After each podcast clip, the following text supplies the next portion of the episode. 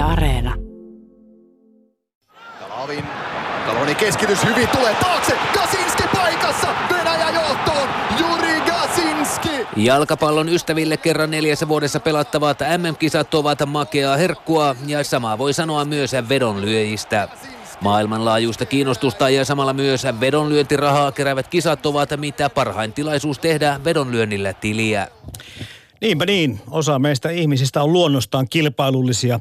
Jotkut vähän ehkä enemmän, jotkut vähän vähemmän. Osa ihmistä myös ottaa elämässään riskejä. Taas voi sanoa tässä kohtaa, että osa ottaa enemmän ja osa vähän vähemmän. Raha voi olla yksi vaikutuin ottaa riskejä, mutta niin on myös jännityskin. Ja siihenkin voi jäädä jopa koukkuun. Radiostadionissa puhutaan tällä kertaa siitä, miksi me lyömme vetoa urheilusta urheiluvedonlyönti ei tietenkään olisi mahdollista ilman urheilua, mutta tarvitseeko urheilu itse vedonlyöntiä? Ylepuhe. Radiostadion. Toimittajana Jarmo Laitaneva.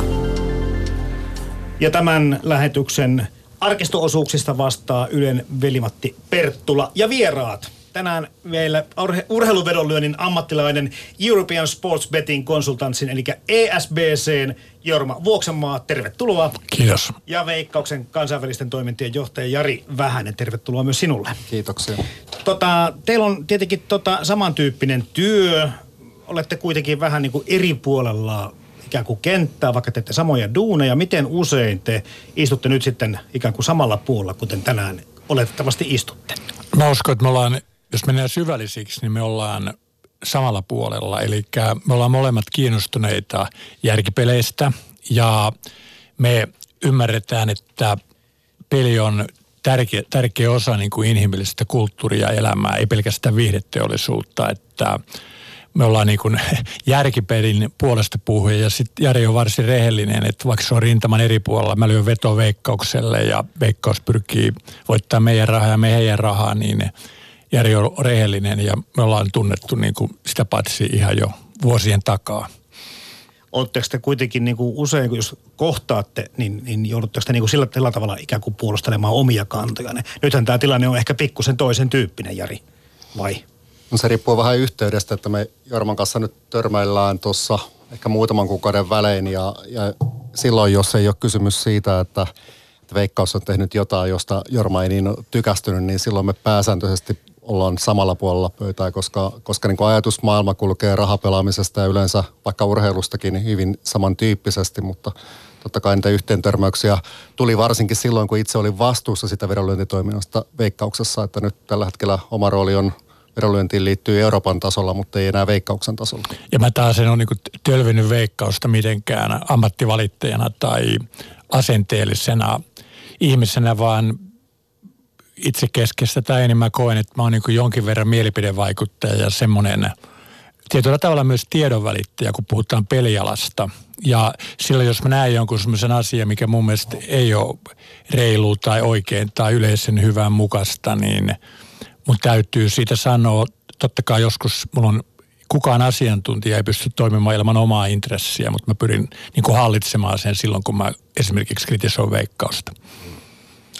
No, hyvät herrat, ennen kuin mennään tähän urheiluvedonlyöntiin ja sen historiaan, niin luki, luin tosiaan tämän sun Jorma Vuoksenmaa uusimman päivityksen, päivitetty version urheiluvedonlyöjän käsikirjasta. Päivitetty ja pela- laajennettu. Joo, laajennettu mm. version pelaajalta pelaajalle ää, tässä muutama päivä sitten ja jotakin ymmärsin sitten siitä, miten sinä olet alalle joutunut ja, ja miksi olet tästä hommasta kiinnostunut, mutta avataanko sitä vähän nyt laajemmallekin porukalle? Aloita sinä. Ja mm, miksi, ja, miksi ja, tota, ja täydennä sä sitten, koska sä näet sen tavallaan puolueettomammin ja paremmin sen mun kirjassa antaman kuvauksia ja muun perusteella, mutta mä oon siis syntynyt 62 Hämeenlinnassa. Ää, en ollut kovin hyvä jääkiekkoilija, kuten oli tarpeen Hämeenlinnassa. Mä olin silti kovin kilpailullinen, aloin kiinnostua järkipeleistä – Mä olin Sakissa alle 15-vuotiaana niin pari kertaa kymmenen sijaan kieppeillä varhaisnuorten SMstä ja sit mä lajensin sitten raveihin sököön. Tässä vaiheessa tutustui Jari ja tähän Hämeenlinnan niin kuin muihin peleistä kiinnostuneisiin nuoriin. Tuli tänne Helsinkiin lukeen olevina matematiikkaa. Algebra ykkösen vikas välikokeen Sassari kirjoitti, että näin ei lasketa. Ja sitten musta tuli dropoutti ja ajaudun tälle pelialalle. Ja, ja, ja koko ajan niin kuin sijoittamista omaan laskuun, mutta sitten mä menin Lontooseen töihin vedonvälittä laskee kertoimiin ja sitten kun alkoi aika hankkia lapsia tulla maailman parhaaseen maahan Suomeen takaisin, niin sitten perustin tämän sun mainitsemaan ESPCn ja sillä tiellä ollaan. Jari, sä on tosiaankin te sillä tavalla hauskalla tavalla, niin kuin teidän ö, työuranne on kulkenut jollakin tavalla rinta rinnan, vaikka eri linja, rintamia olette edenneetkin, mutta kuitenkin se, että Hämeenlinnassa säkin oot vaikuttanut. Joo, Hämeenlinnassa meillä on vielä, vielä liittymäpintaa, että, että siinä vähän aikaa tota, jopa kadun, lähes kadun toisella puolella asuttiin ja Jorman pikkusisko Johanna oli, oli mun koulukavereita, että siinä mielessä että mä oon tullut vähän eri, eri kautta, eli mä pelasin sitä jääkiekkoa ja pelasin sitä jalkapalloa ja, ja hevosiakin tuli, tuli aika nuorena hankittua, niin tota, tullut sieltä urheilun kautta, mutta pelaaminen on aina kiinnostanut ja mä oon itse pelannut, en sitä ole peitellyt koskaan, hyvin aktiivisesti. Edelleen pelaan aika useasti, en ehkä enää rahallisesti niin paljon, mutta tota, sitten tuli opiskelut, menin taloustieteet, tilasto, matikka, kansia, valmistuin sieltä ja ajauduin pankkimaailman sijaan, johon oli jo päätymässä, niin yhtäkkiä hevospeliyhtiön töihin ja sieltä veikkaukseen, että huomasin, että hetkinen maksaa mulle rahaa siitä, mitä mä teen joka tapauksessa. Eli, eli on, on urheilun kautta, mutta myös vedonlyönti, ennen kaikkea vedonlyönti nimenomaan hevosista ja urheilusta ollut mukana, niin kehtaa tunnustaa, että alaikäisestä lähtien ihan, ihan pikkupojasta ja korttia pelattu varmaan jo kymmenenvuotiaana rahasta. Niin ja buukattu koulussa. Et, et, et sinänsä kyllä vastuullista pelaamisesta se on hyvä, että se on tullut, noussut nykyään esille, mutta silloin kun me ollaan oltu nuoria, niin ei, ei se ollut ei, mitään ei ollut lainsäädäntöjäkään semmoisia. No ei ollut niin. kyllä mitään lainsäädäntöäkään, mutta ei niistä asioista silloin kyllä kauheasti puhuttu. Eikä välitetty, että me otettiin tosiaan molemmat käsittääkseni koulussa vetoja vastaan kiinteällä kertomella. Mutta mut mikä tämä, mä jään miettimään, siis itsekin olen kovin urheilullinen ollut aina, pelannut ja kilpailut, tosi, voi sanoa, että tosi kilpailullinen. Okei, ikinä en ole löynyt vetoa mistään.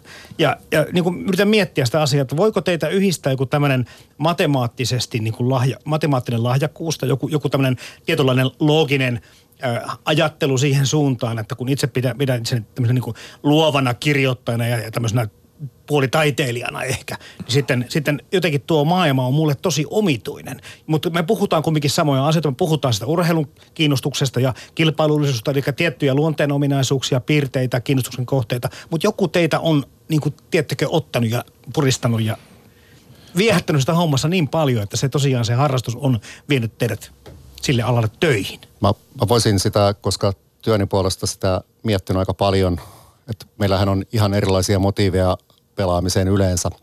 Ja urheilusta kiinnostuneellakin on hyvin erilaisia motiveja. Eli me ollaan varmaan niin kuin ihmisinä Jorman kanssa, niin kuulutaan yhteen kategoriaan, jossa juuri ton tyyppisiä asioita, mitä kuvasit, että ajatellaan loogisesti ja yritetään hyödyntää sitä tietoa rahallisesti ja haastaa. Välillä mulle tänä päivänä tulee itselle niin kuin pelaajana suurempi mieli hyvä siitä, että tiesin kuin se, että paljon sitä ansaitsin, mutta, mutta se, on, se on yksi asia. Mutta sitten taas sun tyyppisille – urheilun seuraajille, niin se motivaatio ja se, miten peleihin voisi tulla mukaan, onkin muita kanavia. Eli, eli se, että se katsotaan vaikka lätkämatsia tai furismatsia, jos ei pelaa sun suosikkijoukkue.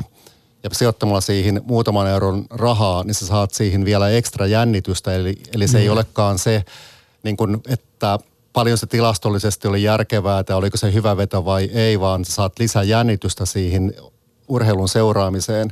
Se ei toimi silloin, kun Suomi pelaa Ruotsia vastaan MM-finaalissa, koska siinä on, siinä on silloin se jännitys jo olemassa, mutta meidät katsoa, en tiedä mistä olet kotoisin, mutta meidät katsoa vaikka tota IFK saipapeliä ja kumpikaan ei ole suosikkijoukkue, niin se on paljon jännittävämpi se tapahtuma, jos siinä on vähän pistänyt rahaa peliin tätä, tämä on kohta, mitä on vaikea niin kuin meikäläisen ymmärtää, koska tulen niin kuin nautin urheilusta viihteenä ja tämä momentti puuttuu. Jos mulla on tässä kaksi euroa nyt ja te lupatte mulle niin kuin siitä niin kuin neljä euroa, niin mä mieluummin laitan, tai mitä vaan, mä mieluummin laitan sen kaksi euroa kukaan taskuun, kun laitan mihinkään muualle ja katson sen pelin. Toi on yksi, yksi profiili ja siis onhan totta, että niin kuin urheilu on kaunista, urheilu on taktista, urheilu on sankaruutta paineen ja kivun ja väsymyksen sietoon, että että hyvä noin, koska silloin niin kuin, mutta monet vaan tarvii siihen lisäkiksi ja sitä lisäkiksi usein saa myös toi sun profiili, mutta palaa vielä tuohon ja sun äsken sanomaan edeltäneitä puheenvuoroja edeltäneeseen, että kun sä sivusit tuota matemaattisuutta ja toisaalta luovuutta ja kirjoittamista ja tämän tällaista, niin itse asiassa monet oikeasti hyvät urheiluvedonlyöjät on varsin luovia, ne saattaa olla jopa verbaalissa, mutta ennen kaikkea ne on ajattelussaan yleisluovia. Ne on valmiita kyseenalaistamaan erilaisia rakenteita, löytää semmoisia syy-seuraussuhteita, mitä muut ei välttämättä löydä. Ne on uteliaita hyppäämään uuteen tyyppiin. Nykyaikana on ollut tärkeää big data, tekoäly, tietotekniikka, mm. että, että luovuus on epäilemättä bonus. Ja sitten tästä tuli mieleen myös, että, että kuinka niin kuin, ää, monet asiat saattaa auttaa vedonlyöntimenestykseen. Kun te sivusit tai Jari sivus mun pikkusisko Johanna, joka on elokuvaohjaaja, niin hän on sensaatiomaisen hyvä katsoa ravihevosten lämmittelyitä ja oikeasti sitten otoskoko jo aika lailla. Ja siinä, siinä on joku tämmöinen, että jos ihmisellä on rytmitaju ja keskittymiskyky ja oikea empatia, niin se tajuu sitä sen hevosen liikettä, millä ohilla se on, onko se niinku vinossa suorassa, mikä, miten rytmikästä on ravi, ää, miten se korvat on häntä kaikki. Ja tota, että otin tämän niin kuin ääriesimerkin siitä, että, että se stereotypia, että voittava urheiluvedonlyöjä ja joku semmoinen niin kuin naama peruslukemilla oleva tosikko ja pelikuru, niin, niin ei suinkaan ole, vaan luovuus auttaa. Mulle tulee mieleen semmoinen, niin kuin, mä yritän miettiä lopullisia vaikuttimia. Ja siitä, että, että itse tykkään niin tehdä enemmän itse ja sitten tietysti jonkin verran katsoa. No multa puuttuu myöskin tämmöinen fani, niin kuin monelta muultakin suomalaista. Me emme fanita ketään, me vaan tykkäämme sitä urheilusta lajina ja hienosta suorituksesta ja, ja niin poispäin. Et sitten kun sä oot jos niin paikan päällä vaikka katsomassa tai vaikka TVnkin ääressä urheilua, niin, niin kun sä et pysty – tiedättekö, jännittämään sen, niin kuin, niin kuin sen faniuden kautta kokemaan tunteita, niin voiko lyömällä vetoa ihminen asemoida itsensä sitten sinne sillä tavalla niin kuin sen kilpailijan samaan paikkaan. Kilpailijat ottaa keskenään miehestä tai naista mittaa, kumpi on parempi. Ja sä pääset siihen tunteeseen vaan ehkä sitten laittamalla oman panoksesi, rahallisen panoksen, eli säkin kilpailet samalla tasolla. Jo, joku semmoinen filosofia sieltä täytyy tulla vastaan, koska mä en niin kuin, meinaa saada muuten kiinni tästä hommasta. Sä määrittelit nyt tällaisen niin kuin viihdevedon kautta Joo, urheilukokemuksen boostaamisen paremmin mahdollisesti kuin kukaan. Että tuolla lausulla sä pääsit töihin jollekulle vedonvälittäjälle, mediaosastolle tai markkinoijaksi, mutta se on juuri noin. Tai johonkin mediaan. Niin. Ai hetki, mä saatan ollakin vaikka jo. tota, mulle se kuulosti siltä, että se oli kysymys vielä. Että, no se oli mutta, vähän niin kuin mutta, mutta, piste, tota, piste, piste. Joo, mutta sun pitää kokeilla sitä. En että, mä tiedä, tarviko kokeilla, mutta... Mutta, mutta siis mä ihan aidon oikeasti tarkoitan sitä, että, että kokeilepa, pistät jonkun ei liian isoa panosta, mutta sellainen panos, joka, joka sulla on vähän enemmän merkitystä kuin sille, tota, että jaksatko poimia sen lattialta vai et, kun se putoaa sinne, niin sillä että se ihan piirun verran kirpasee, jos sä häviät sen, niin ja katsot kerran, että tuoko se sulle lisäjännittä, saatko se siitä mitään. Voi olla, että meillä on ihmis, ihmisryhmiä aika isokin ryhmä, jolle, jolle se pelaaminen ei, ton tyyppinen pelaaminen ei vaan tuota mitään lisäarvoa, mutta mielenkiinnosta kokeile, että tuntuuko siltä, että sä oot mukana sitä tiimiä. Mä en usko, että sä niin jääkiekkoilijaan sinänsä samaistut, mutta samaistutko sä siihen joukkueeseen? Koetko suurempaa tunteenpaloa kuin ilmaista vetoa? Juuri. Tämä kysymys on sen takia tässä ajankohtainen, koska 24 prosenttia tällä hetkellä Twitter-kyselyyn vastanneista on sitä mieltä, että ei lyö vetoa milloinkaan mistään. Eli en edusta vain tässä tosiaankaan itseäni ja omituisuuttani, vaan isoa prosenttia kuitenkin suomalaista, kun tässä otantaa kuitenkin tuota miettimään. 48, anteeksi 49 prosenttia tällä hetkellä on lyönyt vetoa jalkapallosta näistä vastaajista, 24 raveista, 3 prosenttia euroviisusta, mennään tänne viihdepuolelle ja muualle, 24 prosenttia, eli neljännes keskimäärin tällä hetkellä vastanneista. Eli Joo. uskon, että en tiedä moniko yleensäkin suomalainen tai maailmalla pelata. Miten sitä on tutkittu, että kuinka moni harrastaa vedonlyöntiä? Tuossa toi otos, otos on varmasti hyvin vääristynyt, koska, koska tota, tällä hetkellä Suomessa aikuisväestöstä säännöllisesti sanotaan vuositasolla vedonlyöntiä harrastaa vain 10 prosenttia. Okei. Okay. Ja, ja tota, niin kuin kaiken kaikkiaan niin Suomessa on semmoinen suuruusluokkaa noin miljoona, eli 25 pinnaa suunnilleen aikuisväestöstä, joka yleisesti ottaen ilmoittaa pelaavansa vedonlyöntiä, että et, et varmasti tässä saattaa olla tekemistä sillä, että joku teemat, hashtagit on siellä ollut semmoiset, jotka on vetänyt, vetänyt tota vastaajia.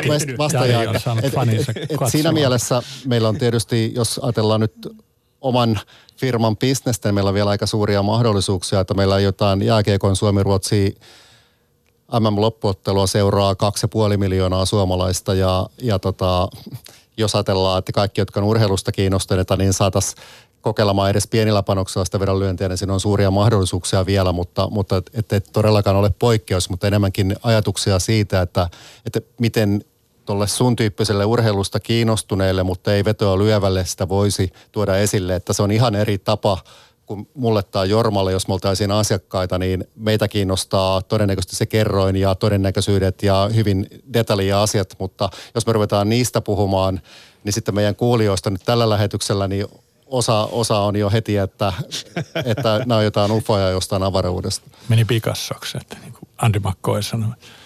Voittajasta lyödään vetoa paitsi täällä viisujen järjestäjämaassa myös muualla Euroopassa.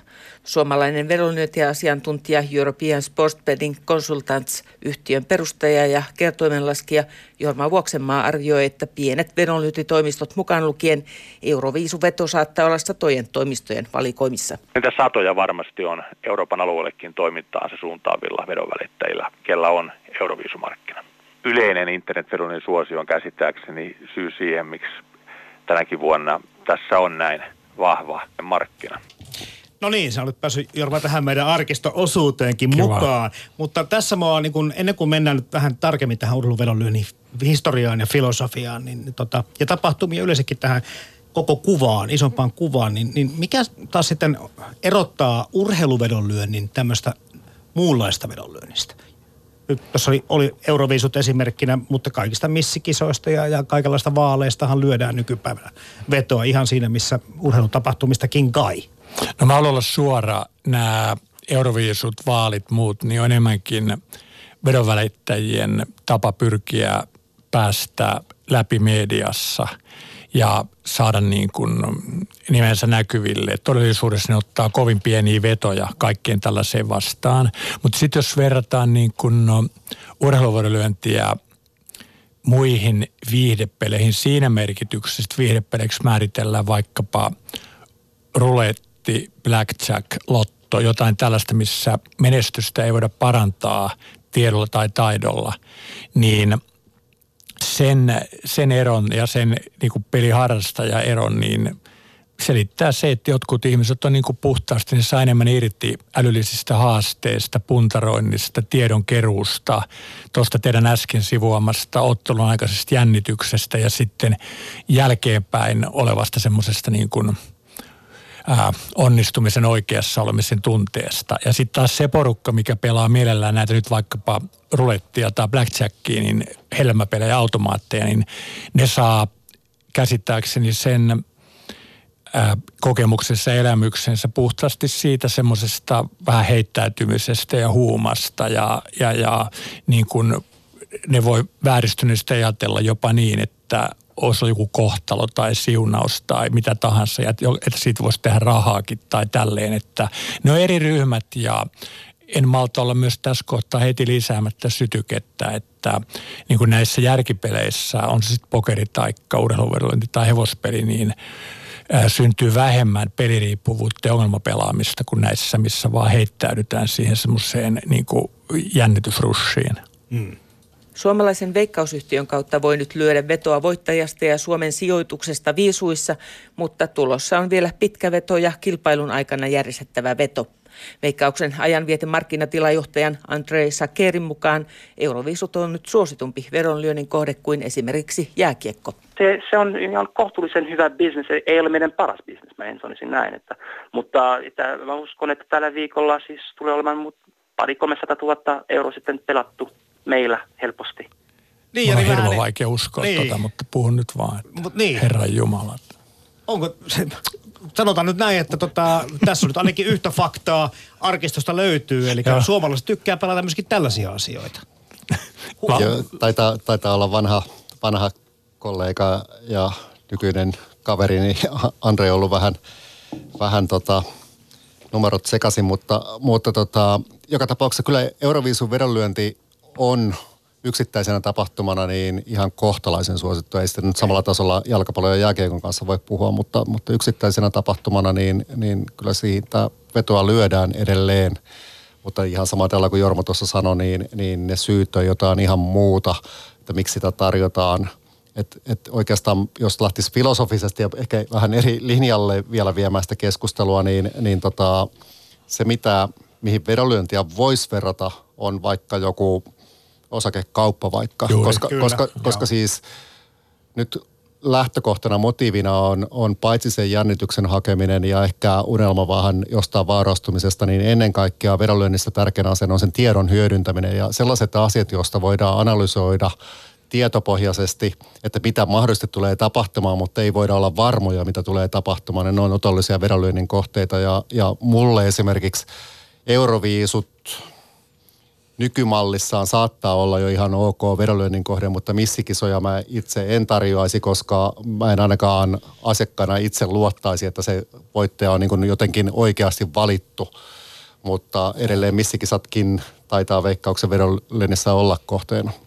No sitten tota, ainakin ulkolaiset vedonlyöntiyritykset tarjoaa näistä vaaleista tiettyjä. Niitä ihan ympäri maailman käydään tämmöinen. Mi- Miltä tämmöinen niin vaalikamppailu vedonlyönti teidän korviin kuulostaa? mun mielestä vaalit voisi olla vedonlyönnin kohteena, koska siinä voi, voi niin tietopohjaisesti lähteä arvioimaan, analysoimaan. Sitä on olemassa tietoa. Nyt Suomessa veikkaus ei saa tarjota vaaleja kohteena, se on erikseen kielletty meiltä. Ja, mutta periaatteessa se soveltuisi vielä, koska, koska se on kilpailu mm-hmm. ja siitä on tietoa saatavissa, niin ymmärrän, että se saattaa kiinnostaa jonkin verrankin. Ootko laskenut, Jarmo, Vuoksemoa näitä tuota, kertoimia Joo, tuosta on monta. Mun urani yksi ka- karkeimpia virheitä on, mä en muista sitä vuotta, mutta silloin kun oli niinku Holkeri Väyrynen ja joku ehdokkaina ja tuota, Holkeri sanoi jotain todella harkitsematonta tuossa TV-haastattelussa ja markkina reagoi todella voimakkaasti siihen ja me Lontoossa oltiin pikkusen niin kuin jälkijunassa ja me saatiin lujaa turpia siinä, että mä luultavasti maailman huonoin vaalikertoimien laskija, mutta leikkileikkinen kyllä sitä pystyy niin kuin, no, sitä on nykyisin pystytty mallintamaan että, niin kuin, että tavallaan, että mielipidetiedustelut, niiden otos, koko niiden luotettavuus, suunta, mihin ollaan menossa, tiettyjä tollaisia trendejä. Että kyllä niitä niin kuin pystyy tekemään, mutta ää, mä oon paljon kiinnostuneempi tavallaan. Totta kai me tehdään, jos joku antaa meille niin kuin työtehtävän tehdä niihin arviot, mutta mua kiinnostaa vielä palatakseni tuohon niin kuin urheiluharrastukseen niin kuin sulla tai joukkueen kannattamiseen tai muuta, niin kyllä mullakin on tallella semmoisen niin kuin urheilufanin ja, ja, ja vastaavasti joitakin joukkueita kannattavan ihmisen fiilikset. Ja tämä liittyy vaalivetoon siten, tai että kun me, me treidataan niin kuin kahdeksannumeroinen vaihto osakkeita ja indeksioptioita Tukholmassa vuodessa, niin nämä on ikävystyttäviä asioita, joku optioiden ostaminen ja myyminen, taikka vaalivedonlyönti, koska ne on niin puisevia, niin kuin miten se tulos ratkee, tai ne, niihin liittyvät ilmiöt ja asiat, talous tai politiikka. On paljon jännempää niin kuin mennä katsomaan IFK-lukko, ja joidenkin jos sitten löytyy niin kuin edullista pelattavaa, niin se kruunaa sen, että sulla on matemaattisesti voitto-odotusarvollinen sijoitus ja lisäksi sä pystyt nauttimaan urheilusta. Että vaalivedonlyönti on musta ikävystyttävää, mutta sitä on pakko tehdä, jos siitä tulee toimeksianto. Mennäänpä pikkuhiljaa sitten sinne historiaan. Mielenkiintoisin kohde on ehkä toinen kohde ja siinä suuri mielenkiinto kohdistuu kolmikkoon Jokivarren kunkku Viksen Hissun Virva. Hissun Virva lähestyy Tamma huippua, on viime vuonna jo väläytteli Mikkelissä, voitti kovan äh, Tammalähdön. Samoin on äh, tuo kohde numero viisi, johon kannattaa sitten Tammalähtöön merkkejä laittaa. Kuinka tänään suosikeille käy? Joo, en tiedä. Ihan tässä yritin vähän etsiskellä sitä vedonlyönnin historiaa ja alkuhämäriä. Ja taitaa olla, että kirjallisia viittauksia on sitten näihin antiikin olympialaisiin. Mutta sitten yksi asia, mikä niin kuin hyvin kauan sitten on jo ollut mukana, niin silloinkin ajettiin erilaisilla äh, tämmöisillä radoilla niin hevosvankkureilla – kilpaa. Se oli yksi suosituimpia viihteen muotoja, viihtymisen muotoja, urheilumuotoja joskus antiikissa. Ja, ja sieltä jo niin kuin tiedetään, että näistä on lyöty vetoa näistä asioista. En, en tiedä, onko se hevosurheilu ensimmäinen, mutta on se ainakin aika varhaisessa vaiheessa tullut mukaan. Mä pidän mahdollisena, että vielä paljon aikaisemminkin niin, niin kuin yksittäiset ihmiset on keskenään lyönyt vetoa hevostensa nopeudesta tai mistä tahansa muusta. Kukkotappeluita on saattanut olla jo aikaisemmin kuin 1700-luvun Amerikassa ja muuta. Mutta tosiaan, että siitä on jo ihan vahva historiallinen dokumentaatio, että Roomassa niin Kolosseumilla etti hevosella kilpaa ja kerrotaan jopa, että kun, jos joku suosikki hävisi, niin yleisö rupesi mellakoimaan, niin oli kypsä hävittyä rahansa, että niin kerrotaan, että nämä keferit organisoi siten, että suosikki hävitty yleisöjoukko heiteltiin hedelmiä, arpoja, ää, kolikoita, jotta ne rauhoittuu eikä lähtene niin kuin listiin kuskeja. Lähti pieniä voittoja. Niin, kun te joskus Pariisin vänsää, niin se tulee samasta raivoa tänä päivänä, mutta että näin kerrotaan tapahtuneeksi tuolla Joo, Roomassa. Voin, voin kuvitella. Ihminen käyttäytyy välillä vähän omituisesti ja tuohon aikaan varmaan ne hyvät tavat ei ihan niin pitkälle. No, niin ja ylipäätänsä vedonlyönti herättää tunteita, kyllä, että niin kyllä. hävity vedon hetkellä. No niin mitäs, mitäs Jari tilttaa. Vähänen tiedät vedonlyönnin historiasta? Joo, oikeastaan kaksi asiaa. Ensinnäkin pelaamisen historiasta varmaan mennään hirmo paljon kauemmaksi vielä. tota, Egyptissä. Niin ja siis vähän sen tyyppisesti, että jopa ihmiskohtalot, elämätkin on ollut pelissä siinä, että on heitetty noppaa tai ensiksi heitetty jotain luuta ja panoksena ollut, että onko se Jumalan suosiossa vai ei. Että, että se on varmaan ollut ensimmäisiä pelaamisia ja siinä on ollut panoksena vähän enemmän kuin toi kymppi tai pari, jos on ollut oma henki silloin pelissä, mutta tota, kans vähän tutkiskelin historiakirjoja tuossa, mitä vedonlyönnistä kirjoitetaan ja, ja siellä on maininta paitsi näistä antiikin ajan ja Rooman, Rooman tota, ajan historiasta, niin myös paljon aikaisemmin. Eli, eli nyt ilmeisesti niin, niin tota, jossain Iranin, Irakin alueella jo 8000 vuotta sitten on löydetty todisteita siitä, että vetoja on lyöty. Joo. Ja eläinkilpailuihin se aika pitkälle on lähtenyt liikkeelle. Eli, eli voisi jopa väittää, että, että tota, hevoset, eläimet yleensä on ollut se ensimmäinen kohde ja sitten on tullut vasta paljon paljon myöhemmin muuta. Että. Mutta sitäkin on hei julkisuudessa jotkut ihmetellä, että miten voi olla niin suosittua tämä raviurheilu. Ja nyt sitten heti tulee se peruste jo tässä, että jos sillä rupeaa olemaan 10 000 vuoden historia, niin on. niin eipä se ihme ole, että se edelleen kantaa. Ja se iso breikkihän tapahtuu Englannissa. Mä olin Newmarketissa Laukassa pari kesää sitten ja kattelin siinä jokkeutti pukuhuoneen seinässä oli semmoinen kivilaatta, missä oli kaikki 2000 Guinnessin voittajat, niin se eka hevonen oli, se kisa oli käyty eka kerran joku 1735.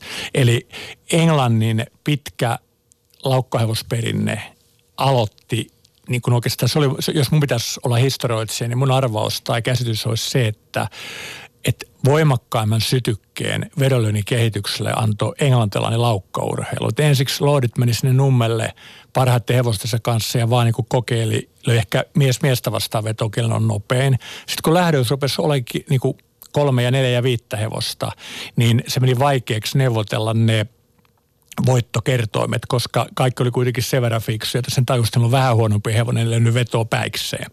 Ja siitä muodostus, niin kuin maailma tapaa mennä, kapitalismi ja luonnonlaki, niin ää, jonkinlainen tarve johonkin ongelmanratkaisuun muodostaa alla olevan bisneksen tämä palvelu. Nämä lordit tarvitsi vedonvälittäjän, siitä muodostui vedonvälittäjät. No yhtäkkiä ne rupesivat olemaan kylän köyhät siinä vaiheessa, kun olikin mahdollista lyödä vetoa niistä hevosista, vaikka ne pystyivät omistamaan niitä kalliita, kauniita täykkäreitä. Mutta ne pystyivät osallistumaan. Osallistumaan Kyllä. tätä kautta. Mm. Ja siitä se lähti ja vähän samana tavalla Amerikassa, missä niin kuin on hurskasteltu ihan niin kuin tähän vuoteen, että miten tuo on synti ja miten ei saa tehdä ja miten tulee korruptio. Vapauden kehdossa nämä vetää liberty ja freedomia tällä. Mutta tosi seikka on se, että ää, heti kun amerikkalainen ammattilaisurheilu alkoi, niin oli sellaista laukka, laukasta, siis oli laillista vedonlyöntiä, mikä poiki myös laittomaan. Mutta kun ammattilaisurheilu alkoi, niin joka ainoassa työpaikassa ja kahvilassa ja baarissa alettiin lyödä vetoa. Ja sama juttu,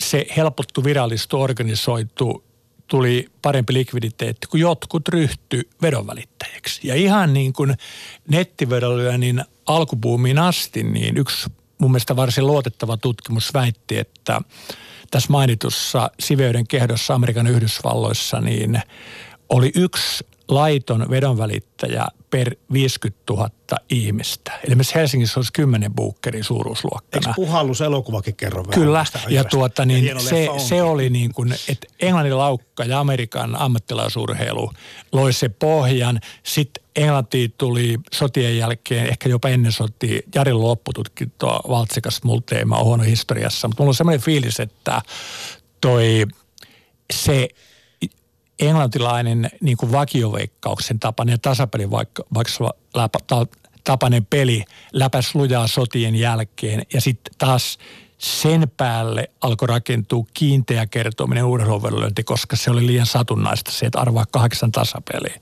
Toi kaikki kuulostaa hyvin loogiselta, että noin se luultavasti on jotakuinkin niin kuin lähtenyt etenemään tuo asia. Mutta sitten, hyvät herrat, miten, miten tota, Jari Vähänen ja Jorma Vuoksenmaa, miten tämä järjestettiin? Miten, oliko nämä, kuten tuossa kerroit, että se lähti ikä, varmaan niin kuin yksittäiset ihmiset alkoivat huomata, että nyt on pakko ö, tässä niin kuin jonkun toimia ammattimaisena vedon välittäjänä ja kerätä tuota, laskea kertoimia ja tarjota vähän niin kuin tätä palvelua ja muuta. Mutta, mutta missä vaiheessa yhteiskunnat on tullut mukaan tätä asiaa niin kuin pomottamaan?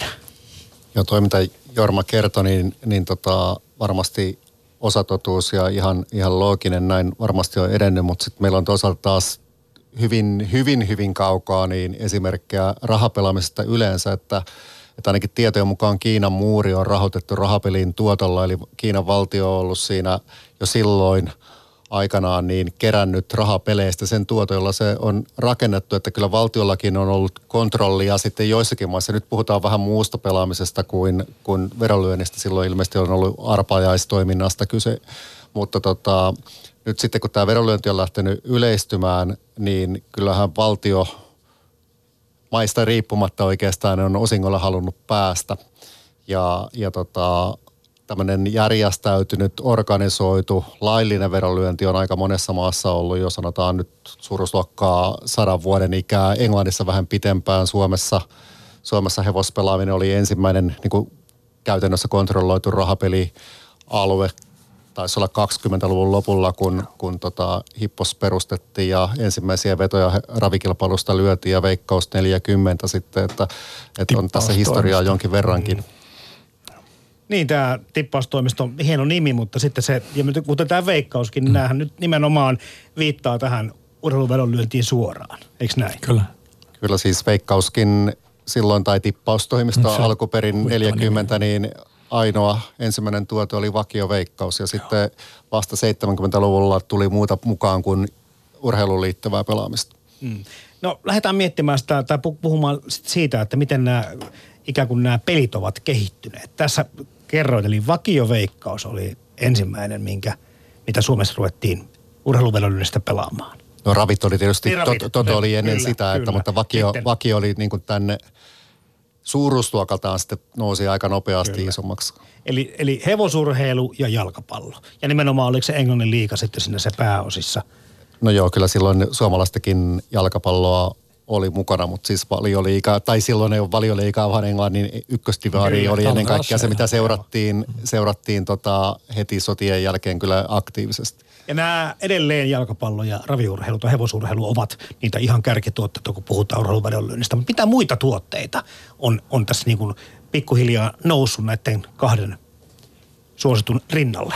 No jos puhutaan noista lajeista ja liikoista, mistä lyödään vetoa, niin nythän internet ja vastaavasti niin mekanismit, millä kertomit lasketaan tai totopuulit järjestetään, niin on mahdollistanut sen, että kaikkialta voidaan lyödä kaikkialle ja varsin niin kuin marginaalisiinkin lajeihin ja liigoihin, koska pelin toteuttaminen, ne bisneksen toteuttamiskulut tulee niin paljon matalammiksi. Mutta sitten jos puhutaan, mitä uutta on tullut, ettei niin puhuta, että mitä uusia lajeja tai sarjoja lyödään vetoa, vaan mitä vedonlyönti on kehittynyt, niin, niin kun netin viime aikoina tuomat isot megatrendit on, että on tullut niin sanottuja vedonlyöntipörssejä, missä ei olekaan vedonvälittäjä, vaan niin kuin, ää, ohjataan ikään kuin ostaja ja myyjä, IFK kautta lukkoa uskova yhteen ja niiden välillä tapahtuu kauppa. Ja on samantapaista niin kuin vertaistaloutta niin kuin Uber tai Airbnb. Ja sitten ää, toinen iso megatrendi on livevedonlyönti, eli nyt Jari, Jari tietää tästä varmaan tarkat luvut. Mä oon käsityksessä, että ottelun aikana lyöty liikevaihto alkaa seuratummeissa liikoissa jo ohittaa sen ennen ottelua löydyn vaihdon.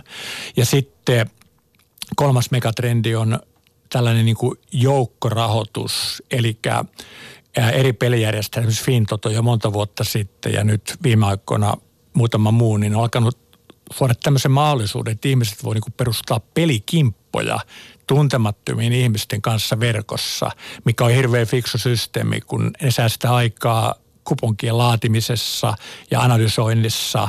Ne vähentää riskejä, kun ne pystyy olemaan mukana monessa kimpassa ja pelaa pienemmin panoksin ja jopa hakeen oikein vaikeita rivejä, kun ne pystyy pelaamaan alle minimipanoksen.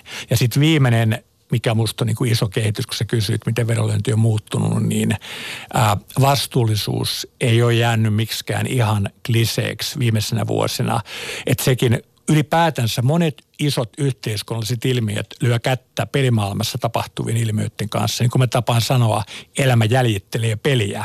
Ja esimerkiksi vastuullisuusmielessä niin todella monessa maassa on ihan erittäin kaunilla ja hyvällä tavalla – ää, kiristynyt kontrolli mm-hmm. ja ongelmapeliä vastaan taisteleminen ja niin kuin tällä tavalla. Että nämä, nämä neljä on niin kuin mun mielestä ne isot kehityssuunnat sen ohella, että totta kai pelimarkkinat ja kohteet on levinnyt paljon. Tässä oli nyt aika paljon tietoa, mitä, mihinkä voisi niin napata kiinni, mutta mitä Jari vähän tuossa ihan alussa, kun Jorma lähdit viemään sitä keskustelua tähän, tähän päivään hetki, niin sanoit, että sulla voi olla enemmän tietoa siitä, että – livevedon niin, on niin kuin ohittanut ottelu edeltävän isommissa liikoissa. Tiedätkö lukuja? Tai miten teillä esimerkiksi on, ellei se on liikesalaisuus? Joo, siis jos ottaa nyt liveveto ensimmäisenä, eli se vedonlyönti, joka tapahtuu sen jälkeen, kun ottelu, kohteena oleva ottelu tai tapahtuma on alkanut, niin, niin veikkauksen osalta se ei vielä ole lähellekään samaa tasoa erinäistä syistä johtuen, että me, meillä se tuote, tuote on vähän erilaisesti tehty kuin jollakin – yksityisesti tuolla netissä operoivilla yrityksillä, mutta kyllä meillä, tai sen verran tiedän, että isommista yksityisistä kansainvälisistä peliyhtiöistä, niin on useampikin, jolla se on jo selkeästi isompaa se live-vedonlyönnin okay. osuus. Meillä, meillä se sitä ei vielä ole, ei itse asiassa lähellekään, mutta se on se kasvava alue. Et, et oikeastaan tuohon, mitä alun perin kysyit siitä, että mitä muuta on tullut tilalle, niin kaksi eri aihealuetta. Se, että mitä urheilua on tullut tilalle tai mitä pelaamista, miten pelaaminen on muuttunut. Jorma kertoo aika lailla sitä pelaamisen muutoksesta jo. Siellä on yksi alue, joka on, jota et maininnut, joka, joka ehkä ei Suomessa pidä vielä niin paljon paikkaansa, mutta, mutta joillakin markkinoilla on tämmöinen niin sanottu fantasy ah, Aivan, liiga, liigapelaaminen, jossa... jossa Amerikassa tota, tosi iso, jatka. Jossa niin kun urheilu vaikkapa jääkiekossa saat pisteitä sun jo, liigapörssi on esimerkiksi Suomessa esimerkkinä, mutta sitä ei ole Suomessa tehty rahapeliä, mutta Amerikassa se taas USA se on hyvin suosittu rahapeli. Se on, se on yksi alue, mutta sitten urheilussa niin, niin tota, jalkapallo on säilyttänyt asemansa aika hyvin. Suomessa jääkiekko on todella suosittua.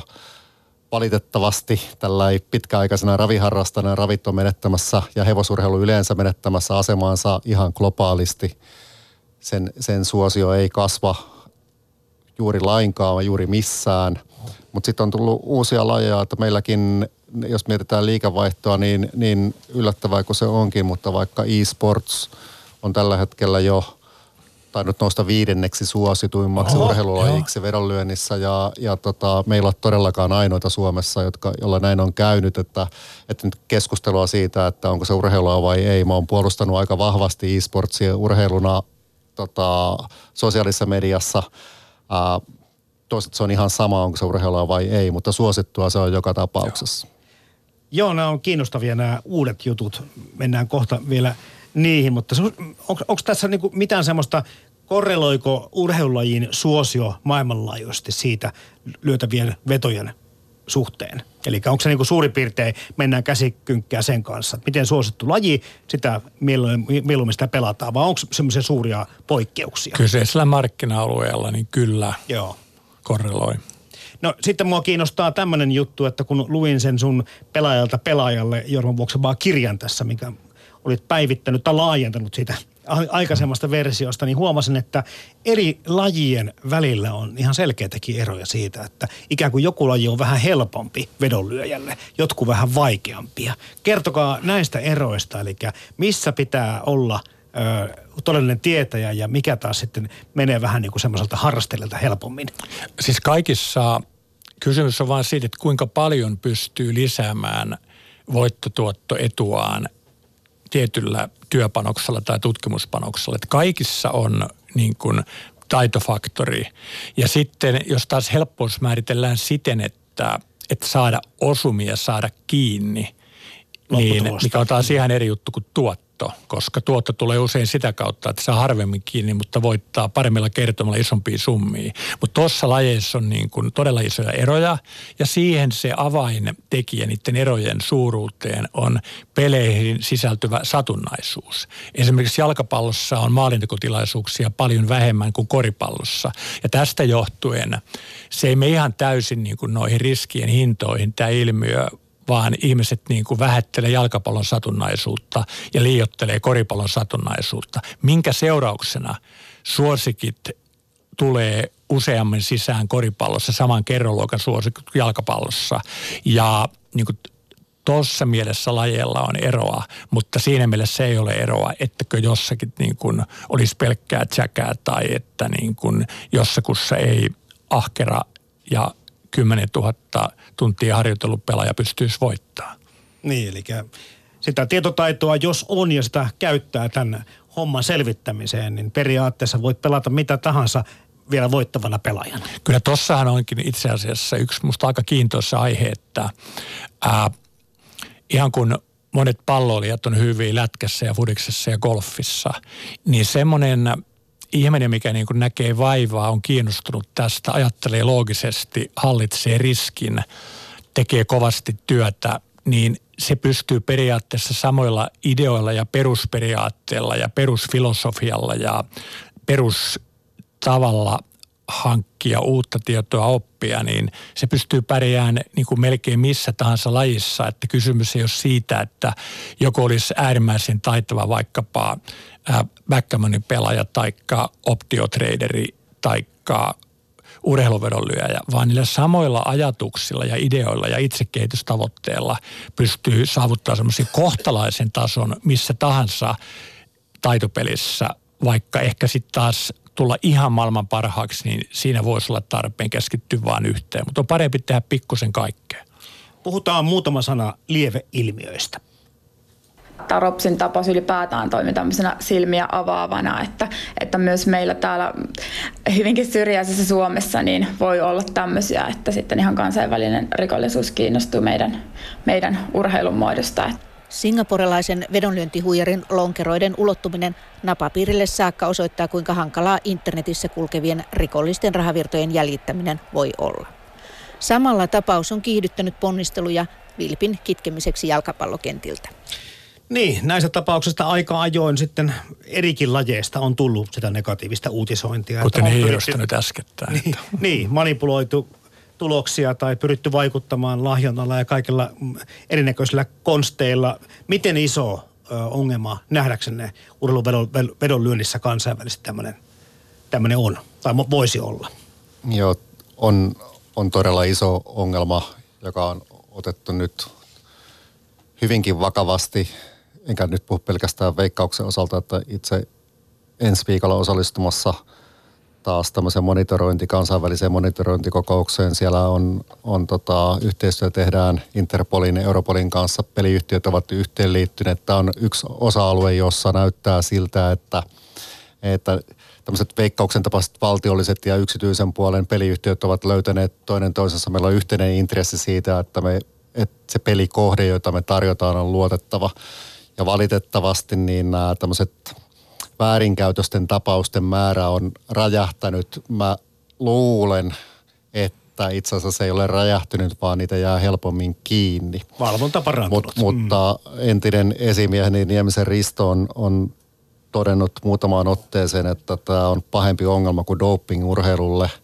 En ole ihan varma siitä, mutta en... Mutta iso en, kuitenkin. Iso ongelma on ihan varmasti ja, ja tota, osittain osittain se on itse aiheutettua, koska tuossa jo hetki, aikaisemmin mainittu livevedonlyönti on käytännössä tuonut pelikohteeksi sellaisia tapahtumia, jotka ei vaikuta siihen urheilun lopputulokseen suoraan. Ja silloin se kiusaus vielä, vaikkapa nyt aika paljon match fixing keisseissä olleessa tenniksessä, niin, niin tota, häviät yhden paha. pallon, niin että silti se pelin voit voittaa silti ja, ja tota, tämä on aiheuttanut ongelmia. Niihin on vaikea vielä päästä vaikka veikkauksen tapaisenkin firman kiinni, koska ainakin meidän käsityksen mukaan meillä on hyvät monitorointijärjestelmät, niin ne väärinkäytökset eivät kohdistu niinkään veikkauksen tapaisiin firmoihin, vaan johonkin ihan muualle. Ja on, on, on haastava asia, joka pitää ottaa todella vakavasti ja se on, se on Euroopan unioninkin tasolla. Mä olin tuossa Strasbourgissa reilu kuukausi sitten isossa tilaisuudessa – ja Euroopan neuvoston järjestämässä tilaisuudessa, jossa se nousee sille tasolle, että mitä sille tehdään. Nyt on tulossa sieltä oma ohjelma, jolla tullaan asiaan puuttumaan. Onko tämä, tuossa tennis tuli nyt mainituksia tuosta sun kirjasta Jorma Vuoksenmaa, mun luin ihan saman homman, että siinä on niinku sitten houkutusta yksittäisillä pelaajilla lähteä manipuloimaan ottelutulosta tekemällä tietynlaisia tempauksia, mutta onko nämä niinku, koskeeko tämä niinku koko urheilun elämää, urheilulajikenttää vai, vai onko semmoisia lajeja, missä enemmän törmätään näihin ongelmiin kuin jossakin muualla?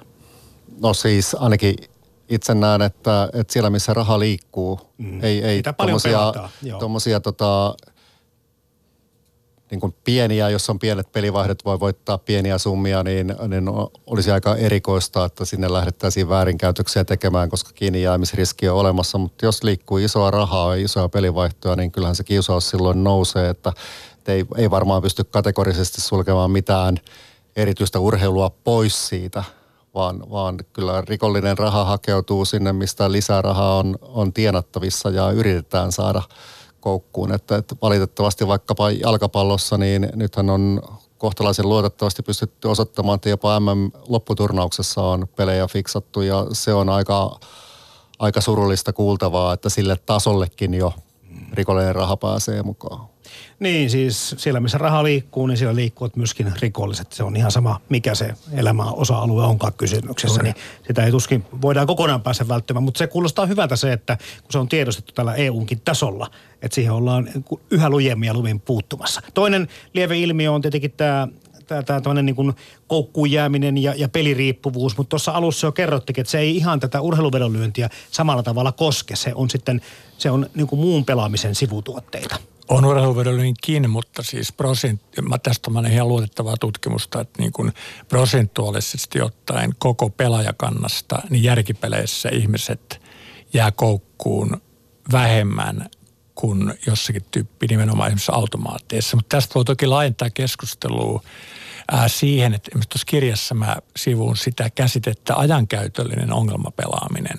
Ja niin kuin siinä taas saattaa olla, että niin kuin laajassa merkityksessä urheilulyönti ja pokeri, mutta myös sitten ihan puhtaasti nämä nuorten suosiossa olevat viihdepelit, missä raha ei liiku, niin on jonkin verran koukuttavia, että, että, että ei ole mitään syytä niin kuin väheksyä sitä haastetta, mikä on ennaltaehkäistä ja sitten hoitaa ongelmapeliä myös järkipeleissä. Mutta järkipeleissä se ongelma on pienempi ja mistä mä oon niin kuin, ää, taistellut julkisuudessa, niin nimenomaan se, että kun esimerkiksi pelimonopoleja puoltavat tahot, niin käyttää helposti keppihevosena tätä ongelmapelin hallintaa, niin se rintamalinja ei ole niinkään ää, pelin järjestäjä, että on se sitten niin kuin valtiomonopoli kontra vapaa pörssiyhtiö.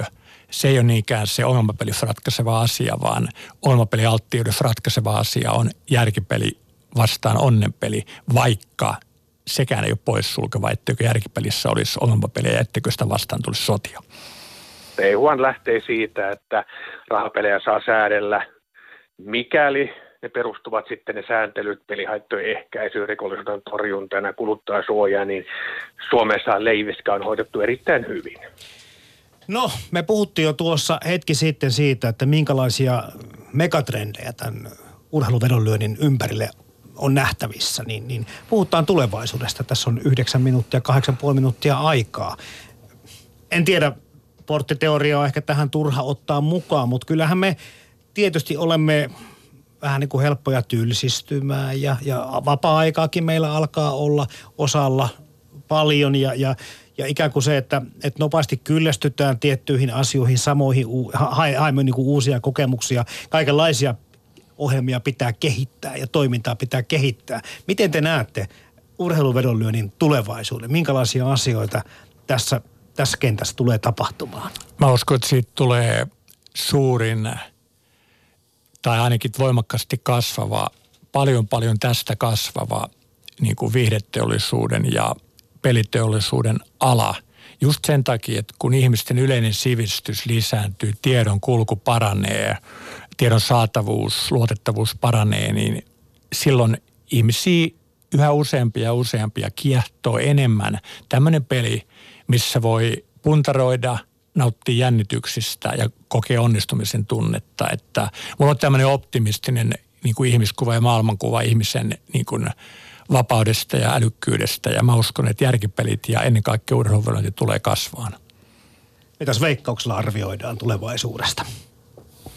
No joo, siis mitä Jorma sanoi, niin sitä nyt eri mieltä voi olla. Toisaalta taas varmaan niin yleisesti rahapelaamisen niin suosio tulee riippuun siitä, että kuinka, kuinka luontevaksi osaksi se saadaan normaalia ajan vietettä ja elämyksellisyyttä. Ihmiset hakee entistä enemmän elämyksellisyyttä, elämyksiä, ha, hakee tekemistä sille vapaalle ajalle.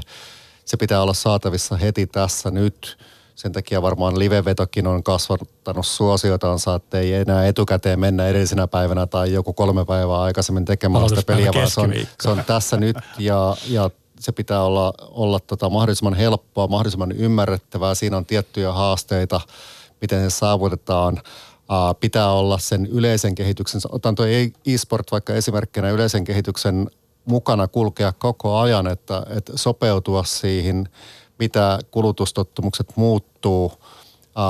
Sitten mä uskon vielä peli, peleissä yleensäkin, että tämä tämmöinen perinteinen jako urheilupelaamiseen sisältää hevospelit tai lotteri onnen pelityyppiseen pelaamiseen tai kasinopelityyppiseen pelaamiseen, niin meille tulee jotain välimuotoja sinne, jota kautta se saattaa kiinnostaa uusia asiakkaita, että tuotetaan sitä eri tavalla. Että... Sä tarkoitat isoja tällaisia niin kuin urheilun hevospelien maailmanlaajuisia isoja pottipelejä No ehkä, ehkä niitäkin, niitä on jo tällä hetkellä olemassa. Mä luulen, että urheilupelillä on mahdollisuus mennä myös sinne lottopelimaailmaan, tarjota isoja potteja tarjolle. Eli siellä yksi motivaatiohan rahapelaamisessa on se äkkirikastumisen unelma. Unelma ja, ja urheilupelilläkin on siihen mahdollisuus, mutta yksin vaikkapa veikkauksen tapainen ei, ei sellaista sille tasolle, mihin lottopotit on noussut pysty tuottamaan, mutta myös sellaista, että siihen osallistutaan tavalla tai toisella itsekin. Että et mä uskon, että me nähdään hyvin erilainen urheiluun liittyvä pelaaminen niin vaikka 10-15 vuoden päästä, mitä meillä on tällä hetkellä. Mutta mitä se sitten on, niin ei kerrota kaikki.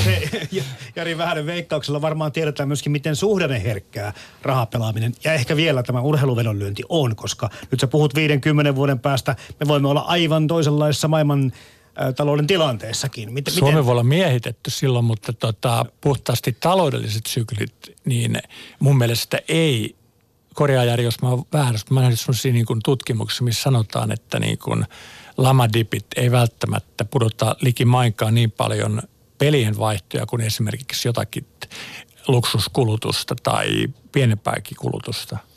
Joo ja ei, että jo, nyt taas jos mennään yleisesti rahapelaamiseen, niin lama ei, ei pudota kaikkien pelien pelaamista, eli niiden pelien pelaaminen ainakin tutkimusten mukaan, datan mukaan, jotka, jotka ylläpitää sitä unelmaa, ne ei vähene.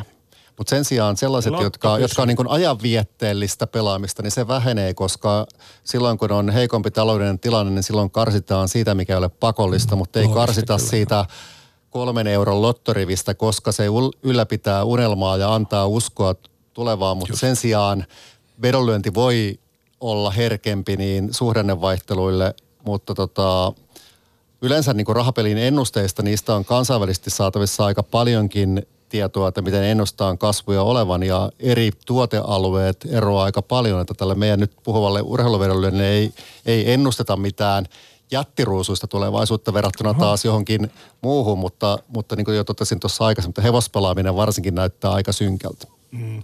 No Jorma Vuoksenmaa, sä oot es- esimerkki siitä, että tällä tätä voi tehdä ammatikseen. Tässä ammatissa voi pärjätä, sillä tulee toimeen ja sillä voi vaikka vaurastuakin.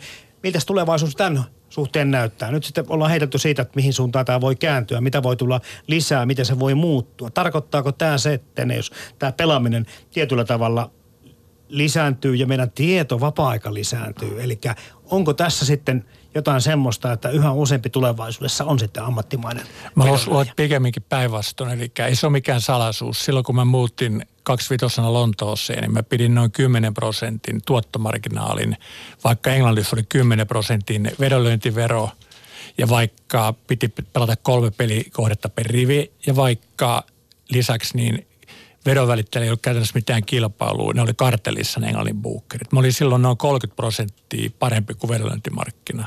Ja nyt tässä saat tehdä niin kuin kuusi miestä tosissaan töitä, että me pidetään niin kuin näissä helpoissa peleissä, Asian handicapeissa ja tällaisessa yhdesti kakkossa, me pidetään 203 prosenttia, niin se olisi hyvä. Ja vaikeissa peleissä me saatetaan pitää monivedossa tai vakioveikkauksia ehkä 15 tai 20 prosenttia, mutta se heilahtelu ja varianssi on tappavaa. Eli niin kuin ammattimainen urheiluvedonlyönti, pakko sanoa, niin tulee vaikeammaksi ja vaikeammaksi ja niin kuin mä saattaisin ryhtyä mieluummin historian opettajaksi tai niin kuin, ää, kirjoittajaksi, jos mä olisin nyt 25 ja tietä, tietäisin, että miten tiukka tämä rinki on. Mutta tämän sanottua, niin, niin sitten taas mikä vähän parantaa tilannetta ja niin kuin ei ole vielä aiheuttanut mun varhaiseläkkeelle siirtymistä on se, että moderni tietotekniikka helpottaa työskentelyä ja sopii ennen kaikkea niin kuin mun luonteiselle ihmiselle, joka ei usko mihinkään ihmeelliseen guruuteen tai peli kertoo minulle kaiken, vaan mä uskon numeroihin, niiden murskaamiseen, mallintamiseen ja ää, Tuo on niin vaikea asia, mutta mä uskon, että on vaikeampi voittaa tulevaisuudessa kuin nyt, mutta se ei ole toivotonta. Veikkauksella on se huone siellä, missä isoja rahapalkinto ihmisten kanssa kahvit juodaan. Onko koskaan käynyt sitten Jari Vähänen niin, että samalle ihmiselle on tuota niin, niin urheiluvedonlyijälle yli 750 000 euron kahvit keitelty?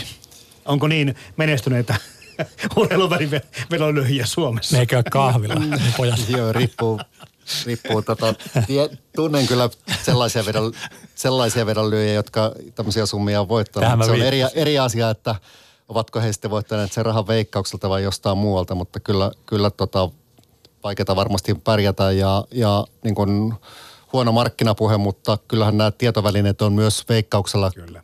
Yhtiöt ovat skarpanneet todella paljon. Silloin kun itse on aloitellut vedonlyönnin pyörittämistä firman puolesta 95, niin nyt tiedetään ihan valtavan paljon enemmän.